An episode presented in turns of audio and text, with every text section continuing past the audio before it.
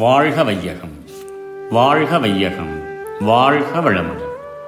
வேதாத்ரி மகிழ்ச்சியின் உலக சமாதானம் கவிதை தொண்ணூற்றி ஒன்பது. உலக பொது மொழி. மலைப்பின்றி எளிதாய் எழுத கற்க மதலைகளும் தெளிவாய் உச்சரிக்க ஏற்ற தலை சிறந்த ஒரு மொழியே எதிர்காலத்தில் தனித்து நிற்கும் உலகில் ஒரு பொது மொழியாம். கலை சொற்கள் அம்மொழியில் இப்போது இல்லா காரணத்தால் மயங்காதீர். அவை வழக்கில் நிலை சொற்களாயிருக்கும் மொழியைக் கொண்டே நேராக லிபி மாற்றி எழுதிக் கொள்வோம். இன்று உலகில் உள்ள மொழிகளில் சிரமமில்லாமல் எழுதவும் படிக்கவும் குழந்தைகள் கூட தெளிவுடன் உச்சரிக்கவும் ஏற்ற தனிச்சிறப்பு உடைய ஒரு மொழியையே எதிர்கால உலக பொது மொழியாக தேர்ந்தெடுக்க வேண்டும். இன்று அத்தகைய மொழியில் கலை சொற்கள் இல்லையே என்று எண்ண வேண்டியதில்லை.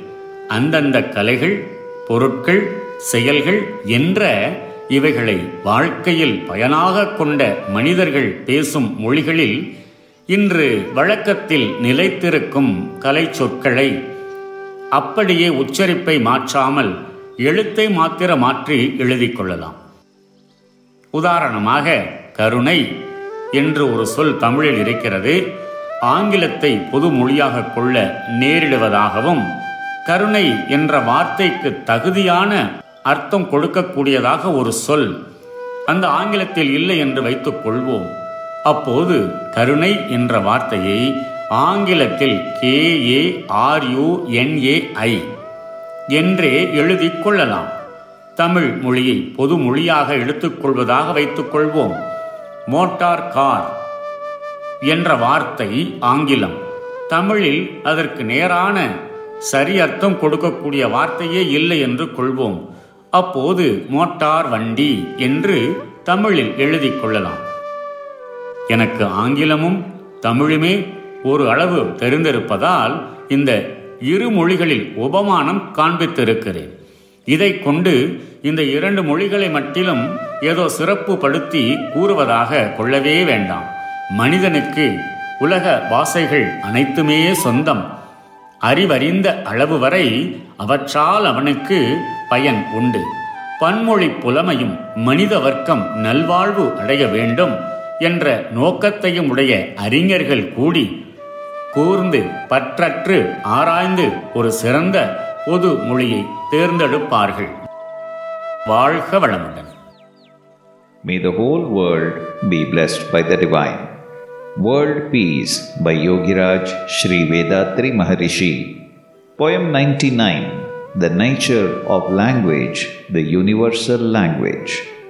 This poem is a request to assess the real nature and value of language. A language which is very easy to learn, speak, write, and read should be our world language. All scientific terminology should be taken into that language for the sake of ease and efficiency. If constitution of a world language is left to the slow process of evolution alone, it may take thousands of years. In the times of need, man creates things.